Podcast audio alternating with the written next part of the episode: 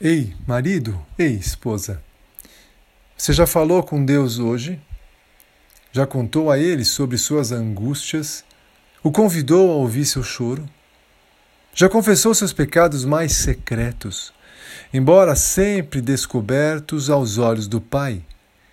Ele está sempre pronto a ouvir as nossas confissões sinceras e oferecer seu perdão. Você já disse Conversou com Deus sobre seus medos, aquilo que tem tirado seu sono nas últimas semanas e perturbado sua alma.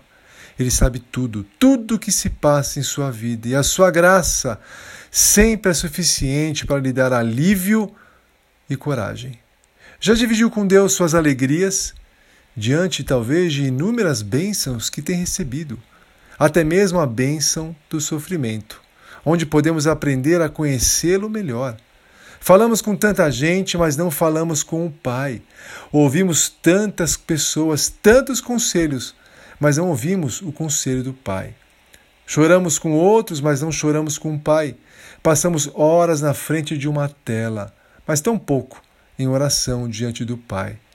Procuramos socorro e instrução em tantos lugares, mas não vamos ao Pai ouvir suas sábias e vivas palavras. Deus é Deus presente, que socorre, consola e dirige seus filhos no caminho em que devem andar.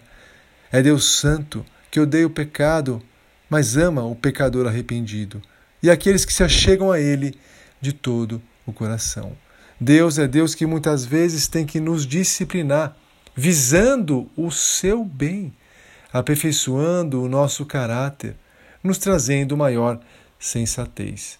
Deus é Deus justo que sonda os corações perversos. Ele sonda, ele sabe tudo, conhece as reais motivações e não tardará em trazer justiça e retidão. Por isso, não pense em se vingar ou fazer justiça com as próprias mãos. Não. Confie na justiça e na intervenção de Deus. Em nosso casamento, muitas vezes temos uma visão de que Deus está longe ou que vamos somente encontrá-lo na igreja.